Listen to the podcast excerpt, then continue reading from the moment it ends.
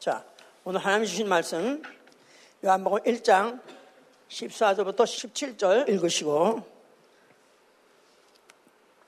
말씀이 육신이 되어 우리 가운데 거하심에 우리가 그 영광을 보니 아버지의 독생자의 영광이요 은혜와 진리가 충만하더라.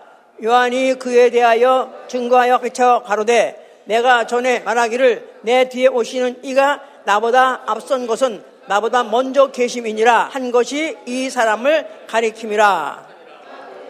많은 데서 받으니 은혜 위에 은혜라. 율법은 모세로부터 말미암아 주신 것이요 은혜와 진리는 예수 그리스도 말미암아 온 것이야. 다시 한번 16절부터 우리가 다 그의 충만한 데서 받으니 은혜 위에 은혜라. 율법은 모세로 말미암아 주신 것이요 은혜와 진리는 예수 그리스도로 말미암아 온 것이라. 자, 거기까지만 읽으시고 그다음에 로마서 5장 17절 봅시다. 로마서 5장 17절. 한 사람의 범죄를 인하여 사망이 그한 사람으로 말미암아 왕노릇 하였은즉 더욱 은혜와 의의 선물을 넘치게 받는 자들이 한 분 예수 그리스도로 말미암아 생명 안에서 왕노릇 하리로다. 다시 한번 읽으세요. 한 사람의 범죄를 인하여 사망이 그한 사람으로 말미암아 왕노릇 하였은즉 더욱 은혜와 의의 선물을 넘치게 받은 자들이 한 분 예수 그리스도로 말미암아 생명 안에서 왕노릇 하려다. 자, 어, 하나님은 은혜의 하나님이사. 하나님은 은혜의 하나님이시다. 그의 모든 행위는 의로우시고, 그의 모든 행위는 의로우시고, 그의 모든 행사는 은혜롭다고 시편 145편 17절에 있습니다. 그의 모든 행위는 의로우시고 또한 그의 모든 행사, 행사는 은혜로우시다. 자, 그는 은혜 줄 자에게 은혜를 준다 하신 말씀, 도 출애굽기 33장 19절에 있어요. 그는 은혜 줄 자에게 은혜를 주신다. 그는 안 줄 자에게는 안 주신다. 그런 뜻이에요. 그가 봐서 은혜 줄 만하면 은혜 주신다 그 말이에요. 잘 보여야 돼, 잘 보여야 돼, 잘 보여야 돼. 예, 그래서 은혜 줄 자에게 은혜 주시는데 그는 그렇게 주셔서 그 은혜를 받아서 아는 자, 그 은혜를 아는 자 나아가서는 그 은혜와 의의 선물을 넘치게 받은 자, 이거 굉장히 중요한 얘기예요. 은혜와 의의 선물을 넘치게 받은 자, 은혜와 의의 선물을 넘치게 받은 자에게 생명 안에서 왕노릇 한다는 겁니다. 생명 안에서 왕노릇 하리라.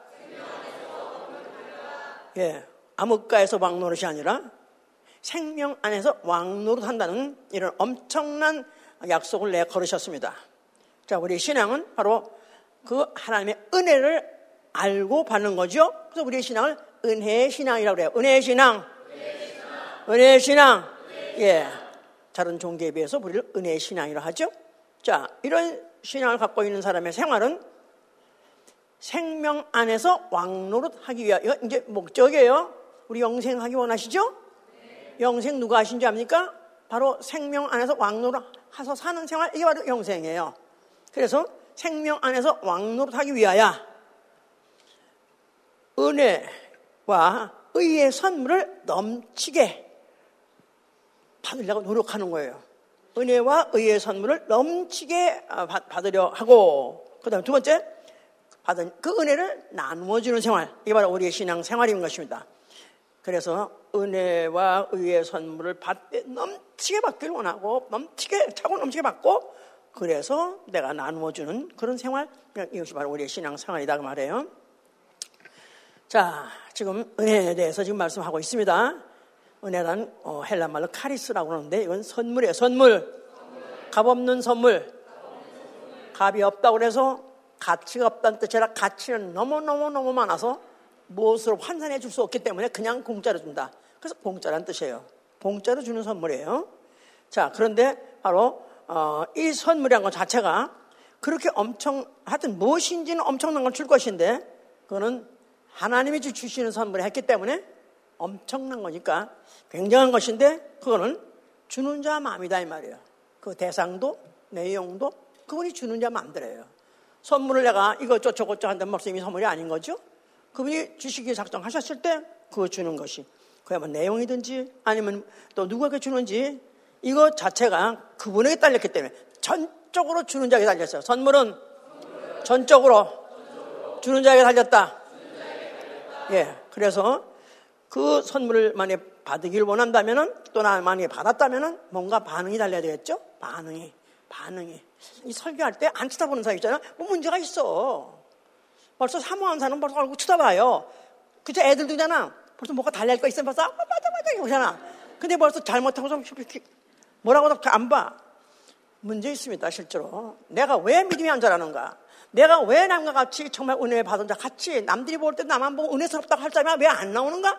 내게서 그게 반응이 없어서 그래요. 그러니까 그야말로 이제 그 은혜가 엄청나게 큰 것인데 과연 그가 이제 어떻게 반응하는가를 보시고 더 줄 수 있어요? 더 넘치게 줄 수 있어요. 거기다가 또 줬는데 아무 반응 없어? 괘씸해? 뺏어버려? 언제 받았어? 나 몰라. 그냥 그때 그냥 정신을 따라냥 썼어. 아무것도 몰라. 이런 사람도 있습니다. 그러니까 굉장히 주는 자가 누구냐? 하나님이세요. 그분에게 참 은혜 받았으면 받은 것에 대해서 기뻐하고 반응하고 감사하고 자랑하고 막 그렇다면 더 주고 싶겠죠 이제. 예, 이 성경을 어떻게 무엇으로 보느냐 하면 하나님이 은혜 경륜, 은혜 경륜. 예, 하나님이 은혜를 주시되 어, 절차를 밟아서서 어, 시대로 어, 방법으로 이제 방법으로서 이제 어, 순서껏 주십니다. 그래서 제일 먼저 주신 은혜는 일반 은혜라고 그래요. 일반 은혜. 예, 이거는 그냥 세, 상 말로는 자연 혜택이에요. 예, 하나님이 지으신 모든 세계 만물들을 어, 우리 인간에게다가 다 누릴 수 있도록 했기 때문에 이건 누구든지 받을 수 있습니다. 믿든지 말든지 다 받을 수 있습니다. 비가 내리고 뭐또 어, 태양이 태양빛 비치는 거 이거 안 믿는 사람한테도 다 하나님이 베풀어 주신 그걸 지금 은혜 중에서 일반 은혜 받고 사는 거예요. 그런데 특별 은혜라는 게 있습니다. 특별 은혜. 은혜 위에 은혜. 은혜 일반 은혜 위에 또 은혜는 누가 받느냐 하면은 일반 은혜를 받은 자가 받는 거예요. 특별 은혜는 일반 은혜를 인정하는 자가 받는 것이다. 그러니까 햇빛이 나는 것도 이것도 하나님이 참 오늘 또 햇빛이 이렇게 또 나게 하셨어. 하나님이 되게 또 오늘 또 때가 되니까 또 비가 오게 하셨어. 이 모든 자연 현상도 세상 사람들은 그냥 어, 천지 신명이 그랬는지 아니면 어, 누가 했던 간에 상관없어. 그냥 개가 눈이 오든지 비가 오든지 상관없듯이. 개한테만 만 먹을 것만 생각나는 건데. 그렇게 이게 이게 그런 것들이 그렇게 해서 감각을 해서 안에 일반 은혜조차도 누구나 다 받는 거지만 이것도 하나하나 다 감사할 줄 아는 사람. 그 원인이 어디서부터 발생했다는 아는 사람에게다가 특별 은혜도 주시니 바로 그 특별은 독생자다. 독생자, 독생자, 독생자를 선물로 주신다는 거예요. 하나님 아들을 선물로 주시다는 것입니다. 자, 이 성경의 역사는 뭐냐? 한말로 말해서 구약에 아주 구약에 어, 읽으려면 지겹죠? 지루하죠? 근데 그냥 성경 어, 그냥 지루하지 않게 읽으시는 방법이 있어요. 성경은 뭘 말하고자 하냐면 하나님의 은혜의 경륜을 말하되 하나님이 어떤 사람에게 은혜를 주셨는데 어떤 은혜 주셨더라. 그들의 반응 어땠더라. 뭐 그 얘기예요. 그 얘기. 그 얘기. 제일 처음에 누가 받았죠? 아담이 받았어요. 아담은 에덴 동산에서 정말 기가 막힌 그런 환경에서 살았습니다. 그러나 문제는 그가 쏘쳤어요. 마귀에게 아, 속아가지고 범죄하는 바람에 에덴 동산 내 쫓기게 됐습니다. 그래서 그가 이제는 어, 그야말로 가지가 되겠다는데 우리 우리 어머니 서울 사람이라 가지고요 거지도 가지라 그래면 진짜 가지 같아 정말 가지가 돼가지고 결국 내 이제 됐는데 하나님께서 그 애에다가 나갈 때는 가지고 손입혀서 내보냈어요. 와우. 그냥, 그러니까 가지고, 원조가 누구냐면 하나님이세요. 가지고 멋있죠? 예? 예. 근데 그 너덜너덜너덜 이파리 입고 있던 그 아담 내가 내 에덴 동산 내 쪽을 가지고서 입혀내봤어. 그 뜻은 이제 앞으로 하나님이 이제 어, 너희를 내쫓았지만 네 앞으로 받을 은혜는 이제 엄청난 것을 받을 것이라는 것은 예표로 일단 보여주신 것이죠, 이제. 자, 그 다음에 은혜 받은 사람, 노아 있죠? 노아는 그가 은혜 받았다라고 그랬어요. 그는 당대 의인이고 은혜를 받았다 그랬어요. 그가 왜 어떤 은혜 받았냐면 앞으로 홍수 심판이 있을 거예요. 전 인류가 다 죽을 거예요. 그런데 그에게만, 그에게만 앞으로 홍수가 있을 것에 대한 뉴스, 정보를 주셨어요. 그래서 그가 그걸 받고 믿음으로 이루어질 것이다. 그런 날이 올 것이다. 해가지고 그가 그때부터 시작하죠. 방주를 한 70년 지었다 그랬죠. 그래서 그와 가정이 구원을 받았습니다. 그렇으니까 그때 그 소식을 들었을 때 엄청난, 어, 소식을 들었기 때문에 겁도 났죠. 그러면서 진짜 그럴 일이 있을까? 그런 일이 있을까? 아니야. 하나님이 나한테 이렇게 거짓말 하실 일은 아니야. 그렇다면 엄청난 거야. 이걸 내가 하나니까 이런 경고 받은 것 자체를 내가 감사, 나는 감사해서 나는 정말 이걸 끝끝내 이걸 하실 거다 해가지고 결국은 그 여덟 식구가 같이 지어서 그 온 가족이 전 인류가, 전 인류가 다 수장당하는 그 홍수 심판에서 그들은 살아났습니다. 구원받았죠? 그 다음에 또 대표적으로 또 누굴까요? 아브라함이죠? 아브라함은 하나님께 이제 그 부름 받고 그 이주하라. 그래가지고 이제, 어, 뭐, 정착 떠났었죠? 그래서 어디가 정착하고 있는데 하나님께서 여호와께서 그 집에 나타나시어서 여호와께서 그 장막 앞에 나타나시니라 나타나시니라 그러니까 하나님의 모습이 자기 앞에 자기 그, 그 저에 나타났던 사실을 은혜를 받았어요. 그래서 뭐냐면 종이 만약 주께 은혜 받아 싸우면 종이 주께 은혜 받아 싸우면 주에 나타나심이 내게 은혜를 주시려고 나타나지 않았겠습니까? 그냥 가지 마시옵소서. 그래가지고 그때부터 뭐 발을 씻기고 뭐 하여튼 뭐 잔치를 벌려서 날려 쳐가지고 그야말로 잔치를 풍성히 하여튼 해가지고 그 어, 여호와를 섬겼습니다.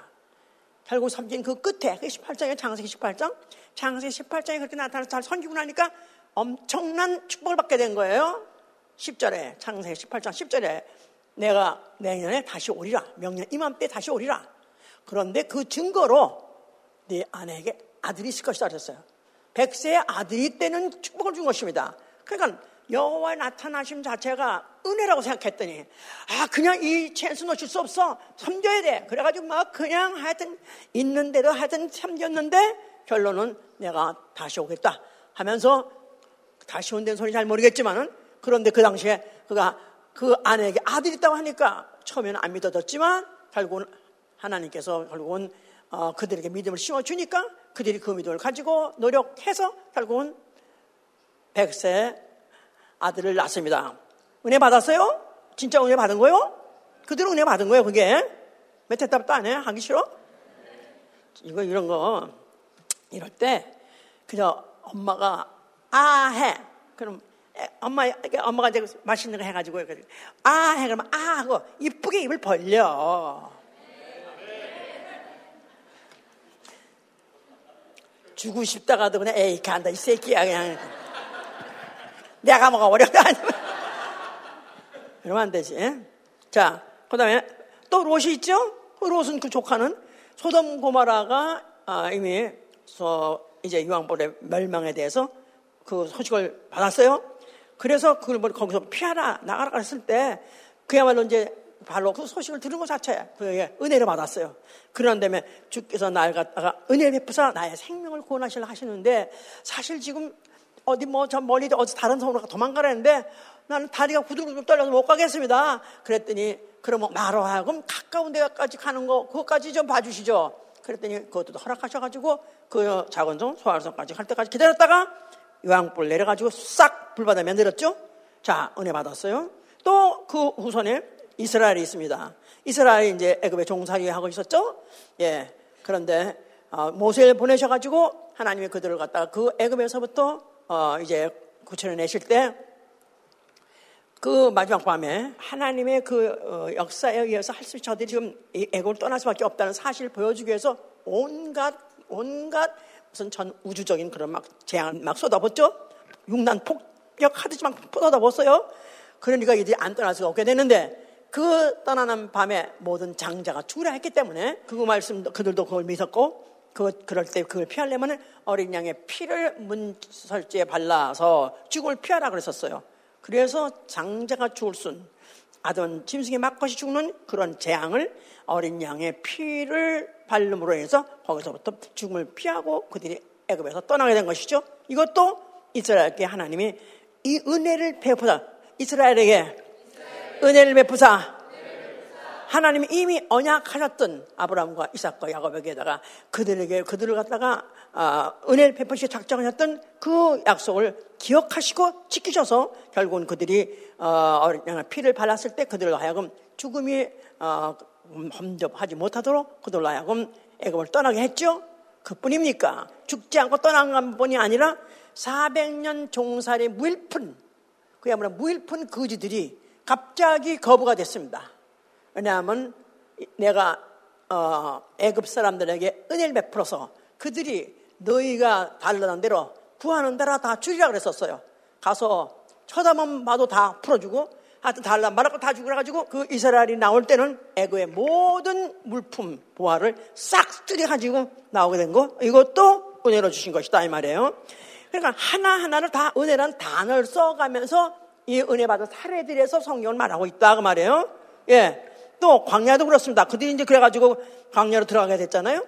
그들을 왜 광야로 인도하셨는가 보면은 어, 칼에서 벗어난 백성을 은혜로 인도하셨대다. 칼에서 벗어난 백성을 은혜로 인도하셨도다. 어딜로? 어딜로? 성결한 처소로 인도하셨더라. 어, 안식을 향해서 가는 그들로 하여금 성결한 처소로 인도했다는 거예요. 광야? 그들이 처음에 들어가자마자 이거 the hell of 적과 우리 땅. 아니 젖과 꿀이 흐르는 땅으로 간다면서 이게 그게 뭐야? 이게 도대체 이런 장 이런 환경에 우리를 이리로 인도하셨어 벌써 몇, 몇, 몇 발짝 못 가서 불평하고 원망하던다는 다 죽었습니다. 또 얼마 더 가다가 또 계속해서 우리 언제까지 가냐 다 죽었습니다 하나님께서 그들을 광야로 인도하셨을 때는 그들로 하여금 은혜로 인도하시기 위해서 그러셨다.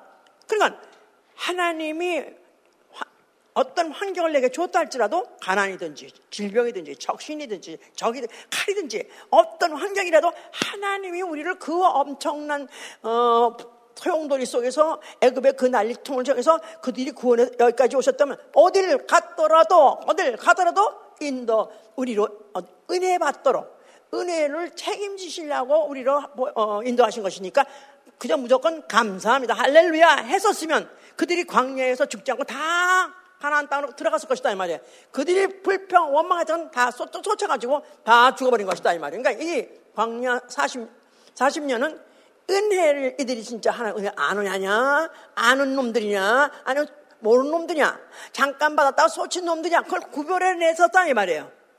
은혜를 충분히 받으시 바랍니다. 그래야 어떻게 한다고?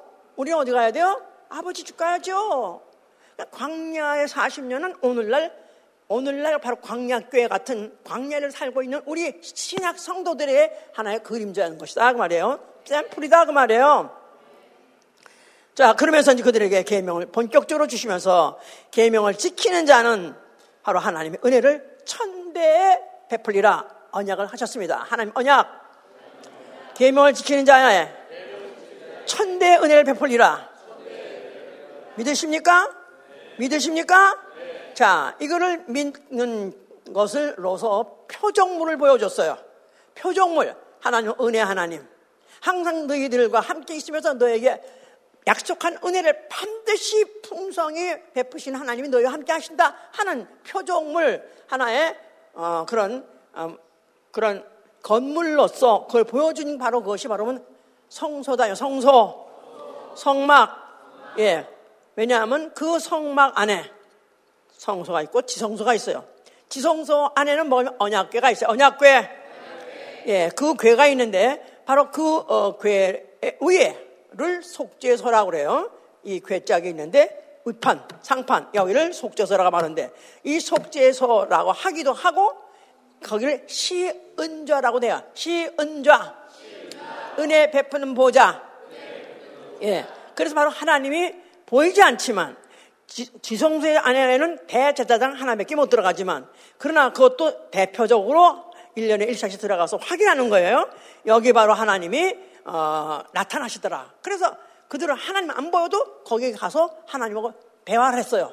그런데 바로 거기서 그들에게 하나님은 아브라함과 이삭과 야곱, 바로 이스라엘, 바로 그 열주에게 그 언약하신 그 언약을 나는 기억한다. 그러면서 바로 어, 그 이스라엘에게 내가 그래서 은혜를 베풀리라.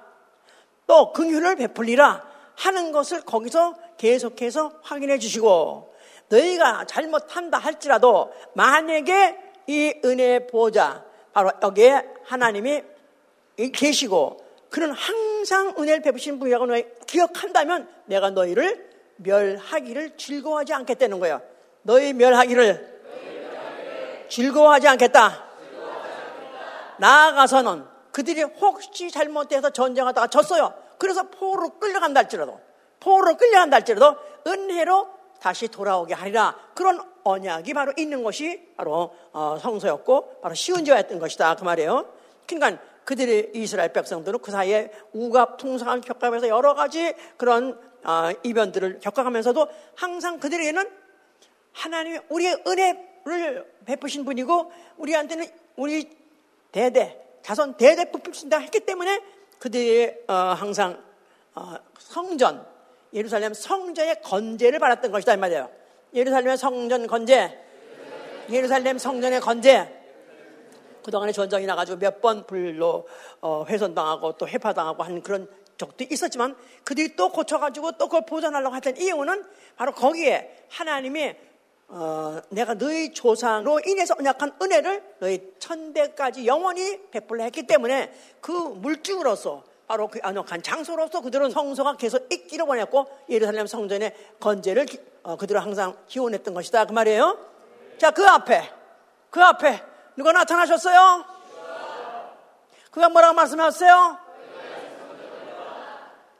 그러면 이 예수 그리스도의 그 발언 예루살렘을 바라보고 성전 헐레는 그 예수님의 그 언사와 또 그 이스라엘들의 그 역사적으로 은혜를 베푸셨고 그래 오늘까지 우리는 은혜를 받았고 또 앞으로도 기대하고 어떻게 살아야 되는 그 이스라엘 사람들의 그 바람에 얼마나 충격적인 얘기를 한 건가 생각해 보세요. 감각이 잡히는 거예요? 감이 잡히는 거예요? 그럼 무슨 반응을 이렇게 돼서 예수를 죽여야 되겠다 그러는 거지요. 저자 때문에 우리는 이제 은혜에서 떨어지겠다. 이제는 우리는 버림받을 되겠다. 그렇게 생각했기 때문에 결국 예수를 미워했고 죽여야 되겠다고 생각할 정도로 됐다 이 말이에요.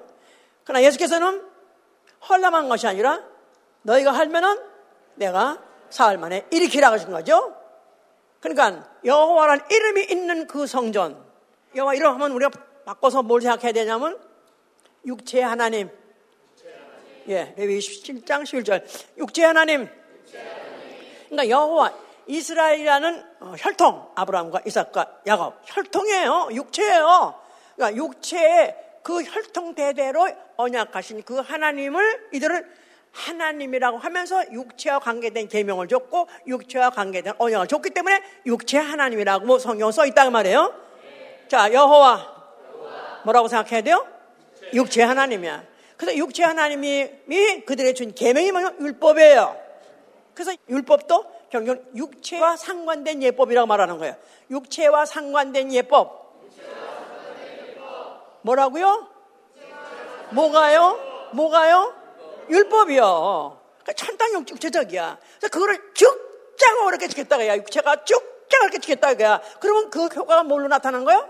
육체에 나타나는 거예요. 건강으로, 장수로, 그리고 모든 뭐 소산이 풍성하고, 뭐 전쟁에서도 또 뭐 이기고, 나아가서는 어, 또 그 땅에 계속 오래 오래 영원히 살고 이러니까 전탕 육체적이다 이 말.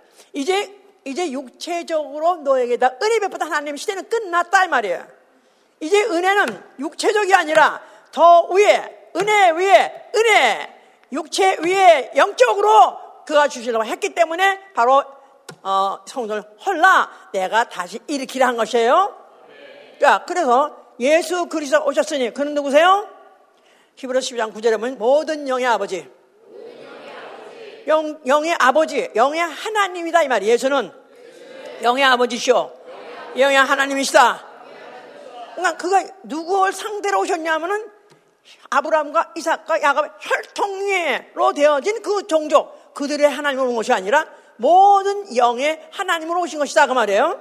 그래서 그 영혼들의 무슨 법을 줬냐? 율법은 무슨 법? 육체의 예법이라고 써요. 그 육체에 상관된 예법. 진리는 영에 상관된 어, 예법이다 이 말, 배부다 이 말이에요. 영에 상관된 법.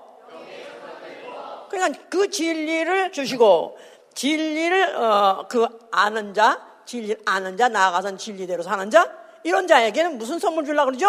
영의 선물 주는 것이다 말이에요. 영의 선물. 영적 선물. 영적 선물. 영의 선물. 영적 선물. 뭘 준다는 거예요? 그러니까 독생자를 준다는 거 독생자. 독생자. 왜 독생자는 영적 선물이라고 말하죠? 어디 자신있게 말할 수 있는 손, 손 들어 말해봐. 왜 예수를 영적 선물이라고 말하는가? 독생자라고 말하는가? 왜 그러나? 그분이 어떻게 오셨기 때문에? 말씀이 육신으로! 하나님이 육신으로! 영이 육신으로! 그러니까 예수 그리스도 독생자 바로 영의 선물이다 그 말이에요. 하나님의 은혜 베푸시고자 창세전부터 영원전부터 아무것도 없던 피조물 없을 때부터 도 작정하셨어요. 그럴 때 그럴 때 이 선물을 때가 돼. 아무 때나 주나요. 선차적 무슨 시대가 지나고 후차적 시대 이제 마지막 때가 됐기 때문에 드디어 그분이 오셔서 마지막 선물 주는 거예요. 최고의 선물 주는 거예요. 그게 뭐냐 독생자다 그 말이에요. 에이, 독생자 같은 경우는 나도 애가 나도 애가 아들이 셋인데 뭐 기껏 대봐 독생자. 그 아니 옛날에 그런 걸 준다 그러면 할머니들이 그냥 그, 그 자기는 관심 없다 그래가지고. 자 독생자. 다시 말해서 인자. 인자죠 인자. 인자. 하나님이 사람으로. 그래서 왜 그는 하나님이 하나님이 사람을 모신 게 왜 그게 그게 큰 은혜냐 이거야. 왜 그는 그걸 주시려 하는 거냐면 인류가 그게 뭐에 필요해서 어디다 써먹으라고 그걸 주는 것이냐 이 말이에요. 자, 마태복음 20장 28절에 예수께서 말씀하셨어요. 내가 온 것은 인자가 온 것은 너에게 주러 왔다는 거예요. 뭘 주러 왔다? 많은 사람을 위하여 내 목숨을 대성물로 주러 왔다. 해보세요. 내가 뭐랬나?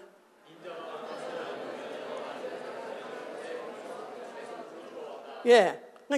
예수는 자기 목숨을 주러 왔다는 거예요.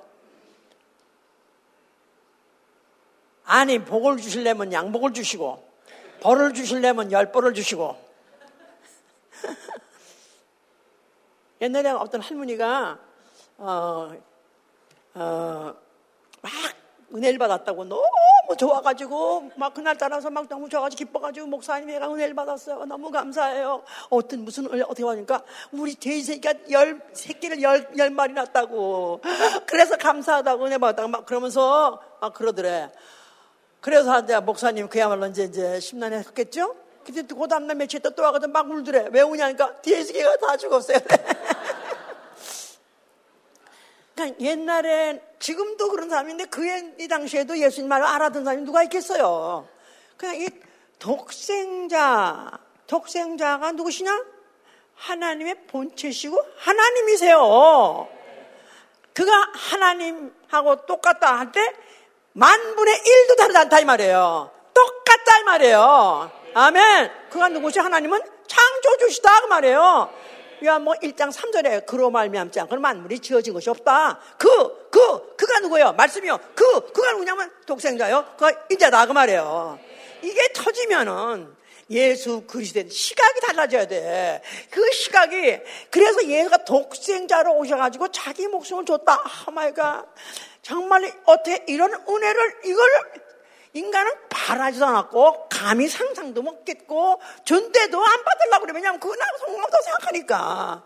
그런데도 하나님께서 벌써 이미 작정하신 대로 일왕년 진행하고 계시고 언젠가 너희 할 것이다. 내가 그때가 되면 너희가 그때는 그거에 대해서 네가 반응이 이게 아니고 아시니까. 그렇게 이제 주실 때 그는 누가 말려도 죽지 말라고 제자가 내가 대신 죽겠다. 상관없이 그는 그를 잡으러 오셨을 때 그가 죽음을 피하지 않고 잡혀서 죽으셨습니다. 자, 죽으시면서 뭐라고 말씀하세요? 뭐를 다 잃었습니까? 자, 우리 시편 141편을 보세요. 141편. 예수가 어, 십자가에 죽으실 때 왜 죽으신 거죠? 아버지의 계명 때문에 죽으신다고 요한복음 10장 18절에 돼 있죠? 아버지께 받은 계명 자, 아버지께 받은 계명으로 죽으셨어요. 아버지께 순종하느라고 죽으셨어요. 그런데 여기 지금 141장 5절에 이 의인이 나를 칠지라도 은혜로 여기며 책망할지라도 머리에 기름같이 여겨서 내 머리가 이를 거절치 아니할지라 그랬어요. 자, 의인이 나를 칠지라도 은혜로 여기며 그가 책망할지라도 내가 머리에 기름같이 여겨서 내 머리가 이를 거절치 않을 것이다. 의인, 여기서 의인을 말하는 건데 이 의인은 누굴 말할까요? 하나님을 말하는 거예요. 하나님, 의로우신 하나님, 의로우신 아버지, 의로우신 아버지가 나를 칠지라도 뺨을 칠지라도 죽으라고 했지라도 나는 거절하지 않을 것이다. 그래서 그가 어, 하나님이 하나님이 어떤 명령을 하실지라도 어떤 말씀을 할때 이건 의로운 말씀이라고 믿기 때문에 이건 하나님의 처사요 하나님의 처분인 것은 무엇이 옳은 것이기 때문에 그는 그가 어떤 고난을 받고 어떤 부끄러움을 당하고 어떤 고통을 받는 자기는 거절하지 않을 것이다. 오히려 머리에 기름으로 하게 되는 거예요. 영광으로 하게 되는 거예요. 할렐루야! 그래서 그 죽을지라도 그는 다 이렇다 하고 죽으실 때 아버지 계명을 그렇게 빠뜨려 죽는 자체를 비굴하게 생각하거나 억울하게 생각하는 게 아니라 영광스럽게 하면서 죽으신 분이시다. 아멘? 다시 말해서 아버지께서 내게 은혜를 베푸셨다는 것입니다. 아들에게 베푸신 은혜가 바로 그 명령이었던 것이고 의로운 아버지의 말을 처사했던 것이다. 자기에게 은혜 이것을 베푸셨다. 왜 은혜일까요? 그가 오셔서 죽는 분, 그 다음에 넥스가 남은 게 뭐죠? 부활이니까요. 할렐루야! 아버지의 이름을 위해서 죽을 수 있는 영광, 그리고 아버지께서 그 일을 마쳐서 하셔서 그냥 그 부활시켰을 때 그는 앞으로 생명 안에서 왕노릇 할 거니까요. 아멘? 그가 칠지라도 나는 은혜로 열 것이다. 하여튼 어쩌면 성경 어디 어느 어느 단어 어디에 산재되어 있지 모르는 것들이 그렇게 서로가 나 서로를 갖다 증거하고 서로가나 서로를 갖다 보완해 가면서 어쩜 확실하게 확실히 더 확실한지 누굴 말하는 거예요 지금? 예수 그리스도를 말하는 거지요? 자 이런 과정에서 배은망덕한 마귀 손도 안 대고 하여튼 그는 완전 망한 길로 가게 된 것이죠. 예수를 죽이는데 다만 사용됐던 사용된 역할을 한 것이고 결국 그로 인해서 영혼을 몰락해버리고 지옥행 된 것이고 그 다음에 그가 죽으시면서 그 죽음을 통해서 인류의 죄값 사망을 구속하신 거예요. 죄값 사망. 지금 우리가 매번 죽음과 피해에 대해서 분리해서 말하고 있습니다. 예수 그리스도의 죽음으로 인해서 전 인류가 아담 안에 있는 전 인류가 예수 그리스도의 죽음은 마지막 아담의 중에요. 마지막 아담으로 한 아담이 죽음으로 전 인류 한 아담 다시 말해서 첫째 아담 전 인류의 죽음 죄값을 그가 그가 구속 죄값을 치르시다 그 말이에요. 그러므로 인해서 전 인류는 어떻게 됐어요? 죄값 사망해서 해방받았어요. 믿든지 말든지 그 이전 영원한, 아니, 아직 처음에 대처 있던 사람이든지 앞으로 태어날 사람이든지 모든 인류는 예수 그리스도 죽는 순간에 이미 뭘로? 은혜로, 은혜로, 은혜로. 독생자, 인자, 나아가서는 마지막 아담의 죽음으로 그것을 은혜로 첫째 아담 안에 전 인류는 다 구속을 받았다. 다시 말해서 어, 은혜로 죄값 사망을 갚으시다. 그런데 전 인류는 예수가 십자가에 죽는 순간에 전 인류는 다 죄값 사망 갚았어요? 그럼 다시 말해 지옥, 지옥 갈 죄값 있어요 없어요? 오늘날 안 믿는 사람 예수 죽어라고 반대하고 원수같이 구는 사람이라 할지라도 다 죄값은 어떻게 됐어요? 죄값은 다 갚아주셨어요. 그래서 지옥 갈 필요 있어요 없어요? 필요 있어요, 없어요? 그래, 지가 가려고 그래, 지가. 지가 지둥아리로, 지 주둥아리로. 예수 믿어, 안 믿어. 어떻게 그런 걸 믿어? 지가 지가 안 믿어. 그 사실 안 믿어서 그렇지. 은혜로 순 선물을 받아들이지 않기 때문에 지옥 가는 것이다 이 말이에요. 죄값 사망. 그러니까 장세기 2장 17절에 아담에게다가 선악과를 먹으면 죽으리라. 그래서 선악과 먹은 죄값이 바로 사망이었어요. 아담의 죄값이요. 전 인류의 죄값이었어요. 근데 그것을 예수가 마지막 아담으로서 죄값 사망을 갚음으로 해서 전 아담 안에 전 인류는 다 죄값을 다 갚아주었기 때문에 paid off, 다 갚아줬기 때문에 이 사실로 인해서 안 갚아줬기 때문에 지옥 가서는 없다 이 말이에요. 그 다음에 왜 뭐 때문에 그럼 지옥 갈까? 믿지 않으므로. 믿지 않으므로. 뭘 믿지 않으므로? 뭘 믿지 않으므로?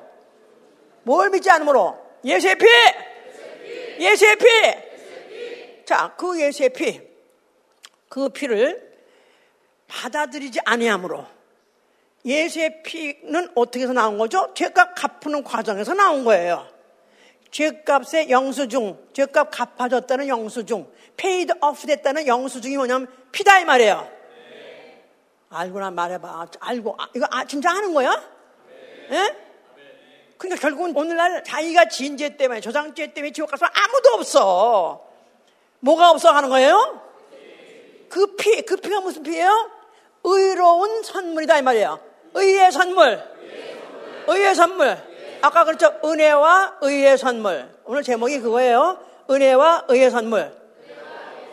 그래서 어, 아담 안의 전 인류가 예수 그리스도의 속죄로 인해서 구속으로 인해서 죄값을 그 갚아줬다. 이게 은혜예요. 은혜로 된 거예요. 은혜로 된 거. 문제는 의로운 선물을 안 받아서 문제다 이 말이에요. 알았어요? 제발 알아들었길 원해. 예? 그래서 의로운 이 선물을 받음으로 인해서 뭐가 들어온 거예요? 의로움이 들어온 거예요. 그래서 죄 사함, 죄 씻음, 구원, 하나님의 자녀가 되는 권세를 얻는 것이다 이 말이에요. 할렐루야! 그러니까 믿음으로 의롭담 받았다. 그 말이 사실은 이 말을 말하는 것이다. 그 말이에요, 이제. 예? 그래서 그 일을 해 놓으시고 그는 죽으셨다가 부활하시고 승천하셔서 하늘 보좌에 앉아 계십니다. 그러면서 그는 의의 왕이 되셨고 그가 앉으신 보좌를 거기를 백보좌라고 말하기도 하고 쉬운 자라고도 말해요. 거기서부터 어, 보좌, 어린 양의 보좌로부터 뭐가 흘러내린다? 계시록 22장 1절에 보면 뭐가 흘러내린다고 했죠? 생명수 강이 흘러내리는 거야. 생명수 강. 아, 그러면 하늘나라 가면 아주 그냥 맑고 맑은, 맑고 맑은 강이 흐르구나. 그렇게 생각하기 쉬워요. 생명수 강 무슨 강을 말할까요? 은혜의 강. 은혜의 강. 피의 강. 그 피의 소식, 복음을 전하는 복음 안에서 내포된 그 피가 지금도 흘러내리고 거기서 있다 그 말이에요. 성령이 증가하고 있다 이 말이에요. 그래서 성령 내려오셨을 때 그걸 은혜의 성령이라 말해서 은혜의 성령, 은혜의 성령.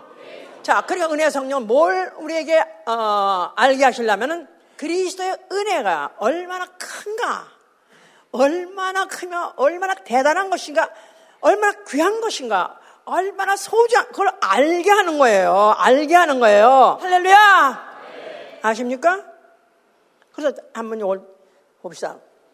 로마서 3장 24절 보세요. 뭐 이렇게 이런 추수감사절까지도 이렇게 또 복잡하게 성령까지 보라고 하나 그냥 적당히 하고 밥이나 먹지 그랬으면 좋겠죠? 네? 나는 그렇게 할 수 없어. 네, 진짜 하나님이 우리에게 주신 이 어, 은혜가 얼마나 귀한데 이걸 어떻게 이렇게 소홀히 여기고 알지도 못하는 걸 아는 것 같이 여기고 피차간에 서로 속구면 이러면 우리 하나님은 만홀히 여기는 거죠. 3장 24절 보시면은 그리스도 예수 안에 있는 구소로 말미암아 하나님의 은혜로 값없이 의롭다 하심을 얻은 자 되었느니라. 그리스도 예수 안에 있는 구속으로 말미암아 하나님의 은혜로 값없이 의롭다 하심을 얻은 자 되었느니라. 할렐루야! 네. 할렐루야! 네. 언제? 예수 그 십자가에 죽을 때 바로 그는 구속하신 것이다. 구속하신 것은 어, 퇴사다 그 말이죠. 어, 퇴사다. 도로사다. 자기 것이었는데 잊어버렸었어요. 실종했었어요. 나가서 도둑 맞았었어요. 아니면 전당포에 맡겼었어요. 그런데 그것을 내가 값주고 다시 사다 그 말이에요. 원래 하나님이 지은 백성이기 때문에 아담 안에 전 인류가 다 하나님 거예요. 그런데 마귀가 속여가지고 뺏어갔기 때문에 그것을 다시 값주고 값치고 다시 사셨다. 이렇게 구속한 거예요. 예수의 피로 구속. 예수 안에는 구속으로 말미암아 하나님의 은혜로 값없이 의롭다함을 얻은다 되었느니라 그랬죠. 그 다음에 이걸 갖다 다시 이제 설명한 어, 구절은 5장 9절 그 피로 인하여 의롭다 하심을 얻었느니라. 그 피로 인하여 의롭다 하심을 얻었느니라. 자, 내 안에 예수 피 있으면 아멘 하세요. 진짜입니까? 정말입니까? 그럼 나는 뭐 해야 돼요? 내 안에 예수 피가 있다면 나는 뭐라고요? 나는 의롭다함을 얻었어요. 할렐루야! 뭐 하신 일 있으세요? 무슨 대단한 무슨 공로 치는 거 있어요? 없어요. 뭐로 된 거죠? 은혜로, 공짜로. 할렐루야! 주를 믿어 그의 흘리신 피로 내죄 씻었네. 할렐루야. 자, 나 뒤에 사람까지 다 할 때까지 나 계속 할 거야.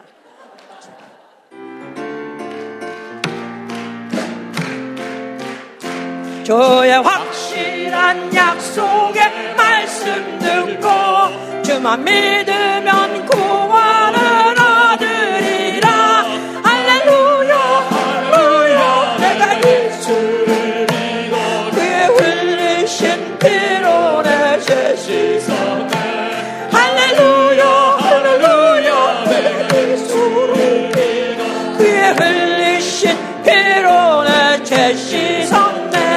주의 확실한 약속의 말씀. 손바닥에 불나도록.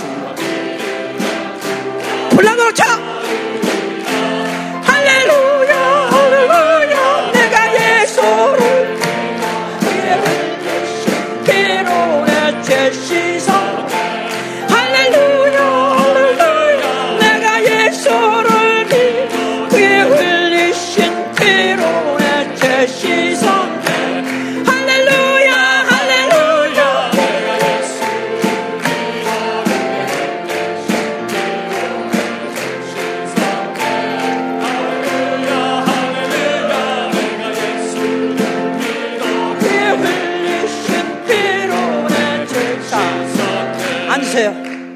은혜와 의의 선물이 넘친 자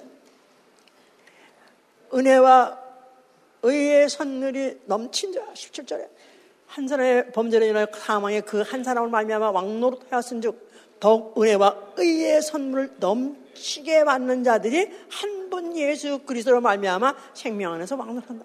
은혜와 의의 선물을 넘치게 받은 자 은혜나 선물이나 똑같은 얘기예요. 그런데 은혜와 의의 선물을 넘치게 받은 자 해서 왜 분리해서 말을 했을까요? 왜 분리해서 말을 했을까요?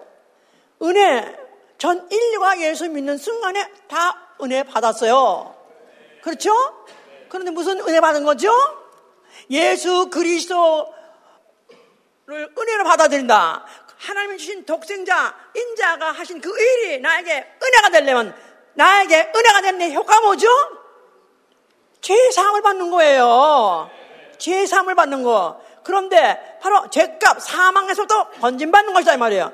그런데 이를 의의 선물이라고까지 표현한 이유는 이 자체는 죄사함을 받는데 나는 누구보다도 많이 죄가 많았어. 나는 그 누구보다도 제일 죄가 많았어. 그런 사람이야말로 진짜 그 은혜를 의로운 선물로 받는다 그 말이에요. 그냥 은혜 받으세요. 은혜 받아야 돼요. 은혜 받아야 돼요. 은혜 받아야 되니까 그저 어떻게 하면 받는 거야? 그 눈물이 좀 나와야 돼요. 그러니까 억지로 그냥 눈물 짜서 그게 아니라 내가 정말로 그 은혜를 아는 사람이라면 정말 예수 그리스도 누구신지 아는 사람이라면 아니 그분이 누구신데 도대체 그분이 누구시냐? 그는 창조주 하나님이세요. 그런데 어떻게 사람으로 오셔가지고 그 구박을 받고 그 부끄러움을 당하고 그 혹독한 그 십자가에서 그렇게 죽으시면서 그것으로서 내 죄값을 대신 치를 수가 있나?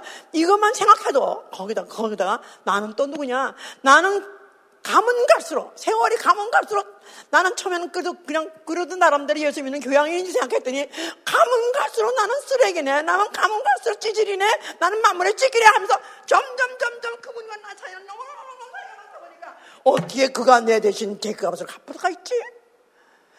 의의 선물이 너무너무 가면 갈수록 커야 된다 이 말이야 넘치게 받아야 된다 이 말이야 그래야 앞으로 생명 안에서 왕노릇한다는 거예요. 목사님은 죄가 유난히 많으신가 보죠? 네, 많습니다. 어, 가면 갈수록 어쩌면 이렇게 더 많은가? 가면 갈수록, 가면 갈수록, 가면 갈수록. 그렇다고 요새는 옛날에 수십 년 전보다 죄 지는 게 거의 없어요.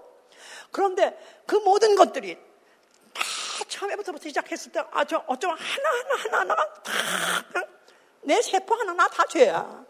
내 모든 내 세포 하나 다 죄야. 신경세포 다 죄야. 어쩌면 그런데 그런 죄 있는지 알면서 그 죄값을 그거 대신 갚으시다니. 그래서 나로 하여금 다만 믿음으로 의롭다. Be qualified. 너 자격 있어. 너, 너 하늘나라 올 자격 있어. 하면서 값없이 의롭다고 나한테 이런 자격을 줬다는 사실이 이게 가면 갈수록 안 믿어지는 걸 정도로 너무너무너무 감사하다 이거야. 처음에는 회개하기 시작했을 때 주로 내 죄를 이렇게 생각해내고 회개하기 시작했었어요.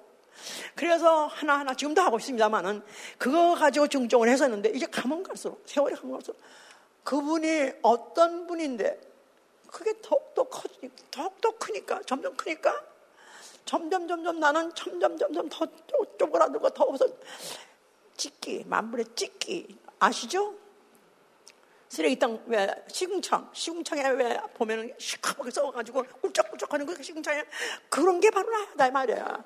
그런데 어떻게 그런 이런 이런 자를 그냥 아무것도 한 거 없는데 그냥 내가 그 것을 알아주고 그걸 감사하고 그것에 대해서 너무 너무 너무 감사한 정도가 아니라 어떻게 표현할 줄 정도로 내 단어가 모자랄 정도 안에 그런 마음을 의야 의의 선물이 넘치겠냐.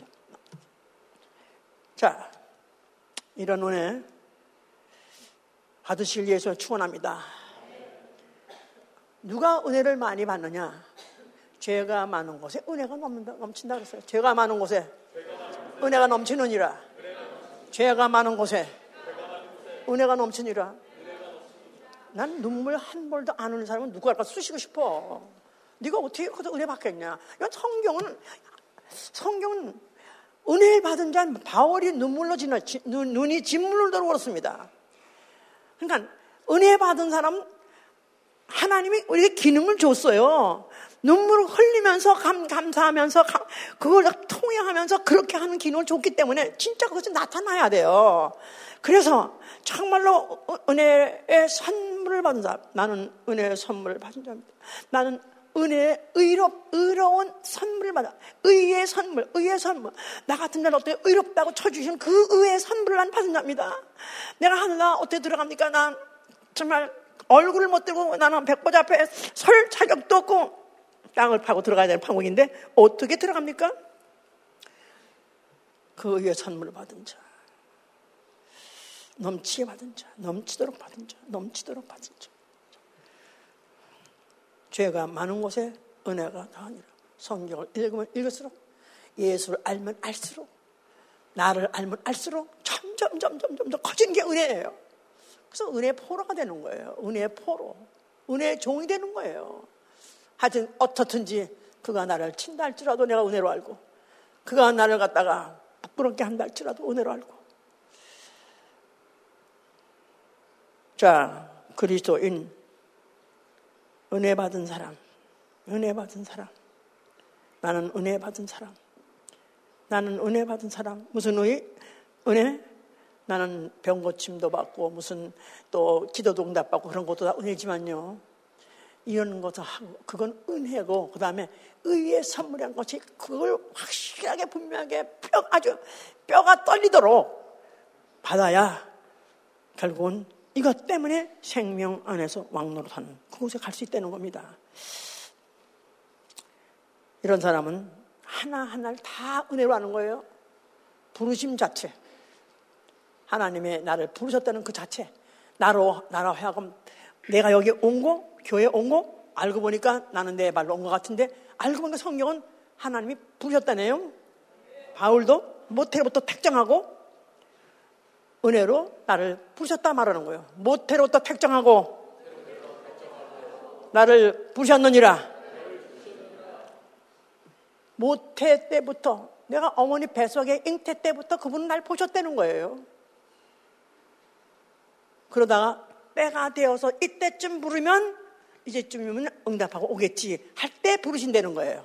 그래서 이미 보고 계시다가 그래서 예수께서는 어떤 여인이 어, 어떤 과부가 두 랩돈을 가지고 예수 앞에 오실 때 도 과부 두렵던 돈에 손에 있는 걸 본 것이 아니라 집에서부터 가난한 중에도 그가 가난한 중에도 그가 아, 그 하나님을 어, 앞에 성전에 갈 때 그렇게 어, 가지고 온 것 자체를 보시고 그랬는데 엠브라타스를 마차가 아주 그 이전부터 보시고 그 이전부터 아예 모태 때부터 보시고 그래서 오늘까지 우리가 여기까지 오늘도 이렇게 이 교회에 오게 된 것도 알고 보면은 모태 때부터 다 보셨었어요. 그랬는데 때가 되어서 이때쯤이면 가장 적합하다 해서 부르신 거예요. 부르시는 받은 거 은혜가 자체가 은혜입니까? 아멘? 어휴, 나 그냥 그놈의 구역장 괜히 거기서 만나가지고 그냥 한미 앞에 가지 말았어야 되는데 그날따라 걔 갔다가 그냥 만나가지고 지겹게 만나오고 오냐 안 오냐 아 나 지겨워서 그냥 왔는데 그렇게 생각해서 오셨긴 했다 할지라도 이 시간이나마도 하나님은 보시고 부르셨다는 사실에 대해서 감사하시 바랍니다. 아멘. 예. 은혜로 불러주시고. 그 다음에 또 그가 아, 말씀을 듣게 해줬다는 사실, 불러줬다는 거밥 먹, 오늘, 오늘 추수감사 되니까 오늘 밤줄 거야. 그게 아니라, 말씀을 듣도록, 말씀을 듣게, 어, 나아가서는 경청하게 해주셨다는 거, 이것도 은혜라는 거예요. 예, 어떤, 바울의 서, 어, 그 설교하는 그곳에 어떤 여자, 두아디라 하는 여자가 어, 갔어요. 근데 그 여자는 하나님 원래 공경하는 여자였었는데 그래도 그 복음이 전파될 때 이게 무슨 말인가 해가지고 알아들으려고 갔는데 주께서 그 마음을 열어 바울의 말을 경청하게 하시니라 하세요. 주께서 그 마음을 열어 경청하게 하시니라. 오늘날 이렇게 하나님 말씀을 들을 수 있는 것 자체도 은혜고요. 그런데 내가 들으려고 경 들으려고 하니까 아주 경청할 수 있도록 아주 주의 깊게 들을 수 있도록 귀까지 열어주신다는 거예요. 귀 열어주시 바랍니까? 그러니까 내가 그냥 와서 앉았다 가는 거 소용없어. 여기 와서 공댕이만 부서다 간다. 그런다고 구원받는 거 아니요. 내가 여기 올 때부터도 하나님이 나를 보시고 불렀던 사실 감사하다면 이것도 감사하다면 이왕이면 내가 여기까지 왔으니 내 귀를 열어 주시옵소서. 나 경청하겠습니다. 주의 있게 아주 정말 내가 심각하게 듣고 심각하게 듣고 진실로 나 진심 다 해야 듣겠습니다. 그러면 하는 길을 열어 주십니다. 할렐루야! 길을 열어 주십니다. 저는요 귀를 열어줬다는 이 사실이 저는 너무 실감나는 사람이에요. 저는 어, 교회를 한 고등학교 때 2년, 그 다음에 어른 작년이 돼가지고 10년, 한 12년 다녔어요.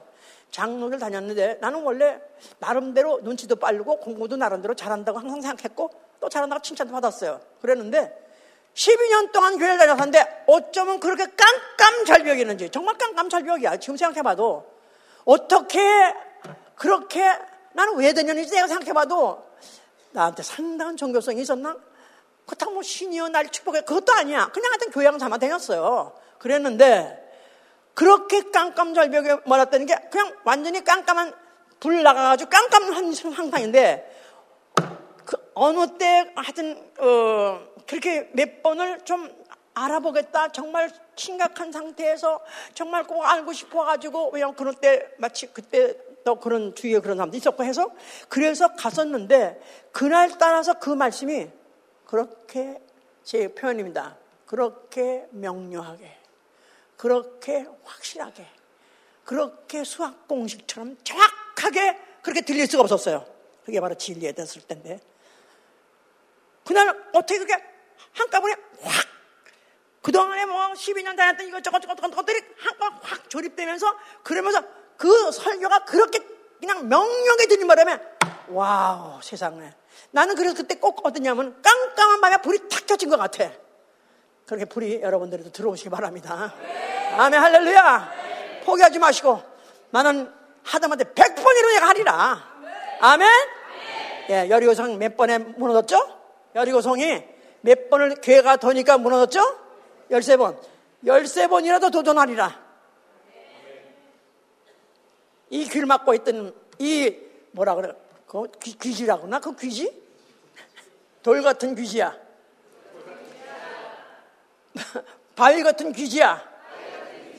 너가 내리라! 무너져 내리라! 여리고성은 무너져내라. 여리고성 무너져 내리라. 도전하실 위해서 축원합니다. 무너져야 돼. 무너져야 돼. 아멘. 들려야 돼. 들려야 돼. 아멘. 자, 그리고 이제 또 세 번째로 이제 기도 응답 받은 거 이거 말할 수 없습니다.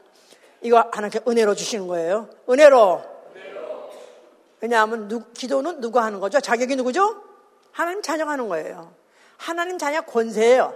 기도는 하나님 자녀의 권세다. 하나님이 약속하셨어요. 내가 너한테 약속하는데 네가 기도하라. 내가 응답해 줄게. 아밀도 약속하셨어요. 내가 자녀로서 당당하게 내가 내 권리로 청구하는 거예요. 하나님이 응답하십니다. 은혜로, 은혜로, 은혜로.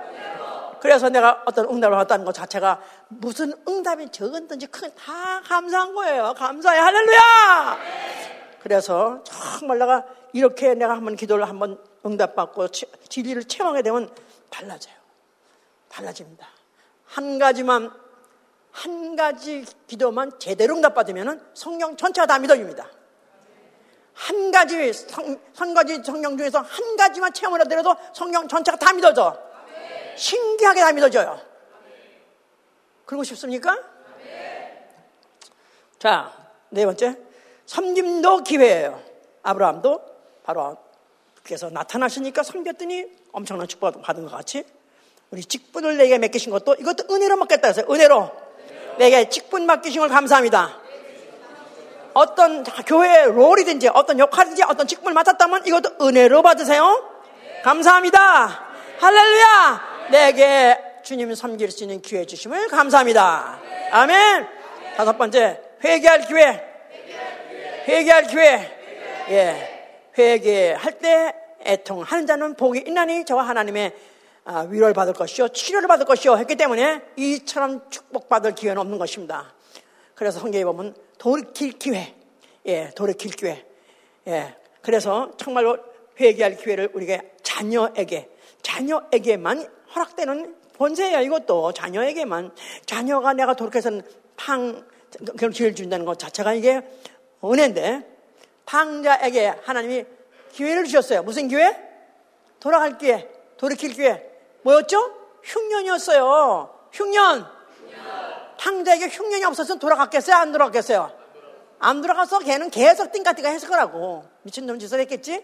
그런데 흉년이 오니까 할 수 없이 그가 먹을 것도 없고, 지, 어, 살것 살 수도 없고, 모두가 다, 다, 다 버림받고 해가지고, 그때 얘 스스로 돌이켜 돌아가니라 그랬었어요. 그러니까 만약에 내가 뭔가 막히고, 뭔가, 어, 잘라지고, 또 직장이 잘라지고 또 어, 친구 친구가 잘라지고 다 고립이 되고 했을 때 오히려 이것이 하나님이 나에게 은혜 베푸실 기회구나. 할렐루야. 예, 돌이켜 돌아가니라 하니까 아버지께서 환영하시고 그에게 모든 그의 소유권을 다 그에게 또 어, 주시는 그런 은혜. 그래서 이것이야말로 우리에게 은혜 받을 기회인 것이죠. 그 다음에 내게 또 은혜 있어요. 우리에게 친구가 있어요. 은혜로 주신 친구. 혼자 갈 길도 가야 되는데 같이 가니까 얼마나 다양이야? 그죠? 혼자 하면 못할 텐데 혼자 하면 대모 못해. 근데 여럿이 하면 대왕하잖아. 그러니까 내가 나하고 보세요. 동지가 있다는 것은 같은 어, 가치관을 갖고 있어요. 같은 생각을 하고 있어요. 동의하고 있어요. 같은 마음을 갖고 있어요. 그러니까 같이 가기가 얼마나 쉬워? 그죠? 어차피 우리는 가야 되는데 그 길이 산길이든지 산골이든지 하여간 벼랑창이든지 하여튼 뭐 그게, 그게 뭐 바다든지 어딘지 뛰어서 가야 되는데 같이 갈 사람이 있다는 것에도 얼마나 감사해요? 네. 친구, 친구 돌아보면서 오 친구요 감사합니다. 오 친구요 감사합니다. 내게 친구 있음을 감사합니다. 할렐루야! 저는요, 어, 나의 나된 것, 오늘의 나의 나가 있는 것에 대해서 어, 잊지 못할 친구 하나 있어요. 만약 그 친구가 없었다면 내가 오늘의 내가 있었을까 할 정도로 그때 이제 원래 저 고등학교 동창입니다. 그런데 걔는 이대 약대를 나왔어요. 그래서 어, 아주 그렇게 감정적인 사는 것 같지도 않고 또 나같이 이렇게 또 염, 감정적으로 예민한 사람도 아니고 그것 같은데 착하고 점잖고 어, 어, 조용하고 온유하고 그런 성격이에요. 그런데 그렇기 때문에 옛날에 고등학교 때 안 친했었어요, 그냥. 그런데 어쩌다 반포에 같이 살면서 친구가 됐는데, 그랬는데 그 친구하고 어쩌다 보니까 이제 같이 곧그 장로교를 같이 다녔었거든요. 그래서 거기서 이제 뭐 나오는 과정에 우여곡절에 그걸 겪고 같이 나왔어요. 그래가지고 이제 같이 이제 반포에 같이 살게 됐는데, 어, 이제 은혜를 받았, 은혜를 받게 된 건데, 나에게 은혜를 받게 되는 그 동기도, 어, 이제 어, 어 선교관에 거기서 가게 돼서, 어, 이제 그 말씀을 듣게 되는데, 어, 말씀을 처음에는 안 가려고 그랬어요. 근데 그 친구가 거기를 갔고 남편도 갔기 때문에 가자고 그래서 가게 됐는데, 그랬는데, 어, 그 조용하고 순하고 아주 온유해요. 아주 온유의 대표격일 정도로 굉장히 그래. 그런데 이 안에 굉장 한 열, 질이 있어요. 질, 열정, 열정이 있어요. 복음에 대한 열정, 영에 대한 열정, 사모가 그게 있어요. 그래서 같이 이렇게 가가지고 그 말씀을 들으면 그렇게 둘이 좋을 수가 없었어. 그러면서 그때 또 하여튼 어, 나는 나대로 가정적인 문제 고민이 막 많았는데 고민해가지고 어떻게 하면 좋겠냐 하면 또 아, 그렇게 아주 온유한 아주 온화한 웃음으로 그래도 네 남편이 나쁜 사람 아니까 걱정하지 마 괜찮아 아무 일 없을 거야 하면서 그렇게 위로해가면서 아, 하여튼 밥을 밥나 먹여줘가면서 또 어, 내가 어디 이제 가르치, 가, 가잖아요. 난 전도에서 이미 가르치는 제자가 생겼어. 근데 결혼한 그런 게 없는데도 날 따라가가지고, 가가지고 애기 봐주고, 그 집에 애를 봐주고, 뭐 음식 설거지도 해주고 하면서 그 보조를 이렇게 했어요. 이렇게 보조를. 그래서 이제, 어, 그러면서 그러고 보니까 한 10여 년을 같이 이제 친구인데, 어, 그러면서 어, 내가 그때만 해도 아직까지 확고하게 뿌리를 내리지 못하고 확고하게 하지 못했을 때도 그렇게 보조를 하는 바람에 친구 따라 뭐 강남 간다는 식으로 같이 많이 움직이느라고 하다 보니까 제가 이제 진리를 알게 된 거고 그러다 보니까 이제 그렇게 열매가 생겨가지고 이제 막 해가지고 교부장까지 막 되고 했는데 거기 항상 옆에 있었었어요. 이 친구가 있었다는 사실 지금 너무 감사한 거예요. 요새 그 근래 생각해 보니까 너무 보고 싶고 이제 이미 소천했어요. 근데 너무 보고 싶고 내가 하늘나라 가서 제일 먼저 찾을 사람이 있는가? 물론 예수님. 그 다음에 제일 찾아볼 사람이 어딨나? 유성이. 너무 보고 싶어. 나에겐 굉장히 친구가 많았는데, 원래 이 성격이 이제 활달하고 또 재미나고 해서 친구가 이렇게 많았어요. 그런데 지금도 나에게 하나 친구, 딱 하나 누구? 생각나는 사람이 없어요. 왜냐하면 진리 안에서, 진리 안에서 교제했고, 진리 안에서 서로 같이 마음이, 마음이 맞아서 크게 갔었고, 그러다 보니까 지금도 그립고 그러는데, 이런 친구가 나에게 있어서 나의 동반자가 된다고 하면 좋겠어요? 친구요. 친구가 돼달라. 그러지 말고 내가 그의 친구가 돼줘야 돼. 아멘! 나는 그대 친구가 되리라. 옆에 사람 보면서.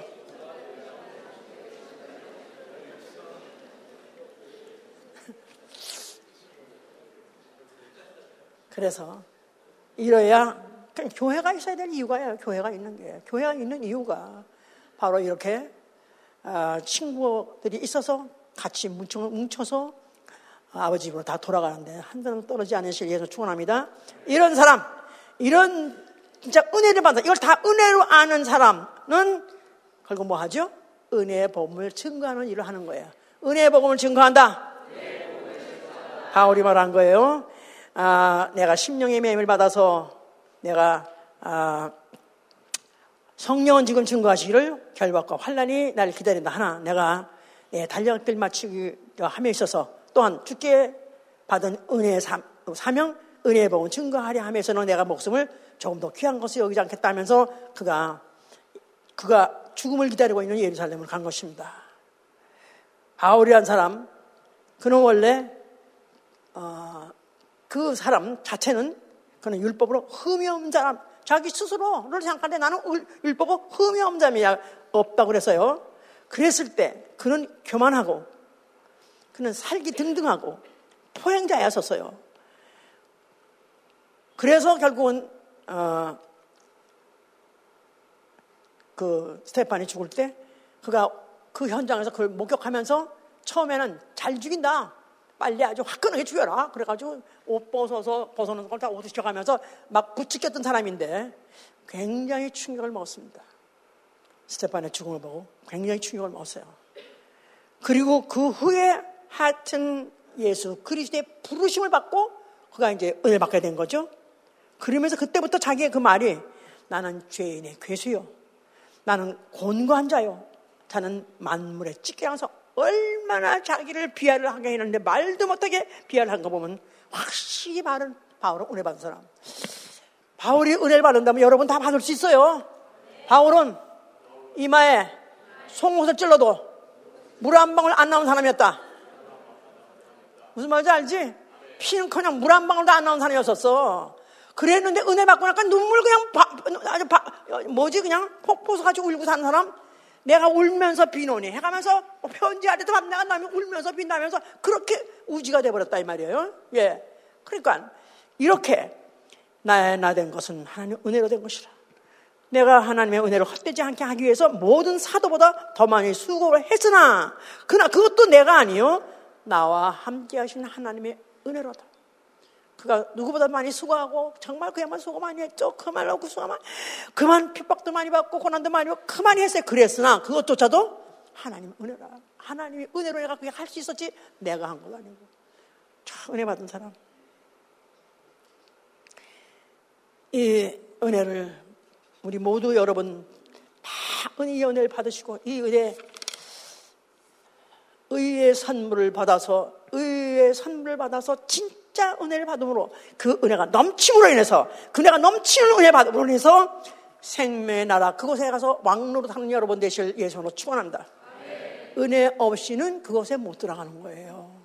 진짜 이 은혜, 이 의의 선물, 이 은혜를 받지 않고는 결국은 하늘나라 가더라도 은혜 보좌에 앉아 계신 그분을 뵐 수는 없는 것입니다. 정말 나는 은혜 받은 사람 한번 생각해 보세요. 아니면 돼지 새끼, 돼지 새끼가 있으면 좋은 거고 은혜 받은 거고 돼지가 죽으면 나는 쏟친 거고 그런 사람인가? 돼지 새끼가 있건 없건 그러면 뭐 올해 한해 어, 올해 한해 내가 뭐 농사를 졌다 할지라도 아무 수확이 얻은 거 없다 할지라도 곳간에 양이 없다 할지라도 나는 은혜 받은 사람. 그저 감사밖에 모르는 여러분 되실 위해서 축원합니다. 기도합시다.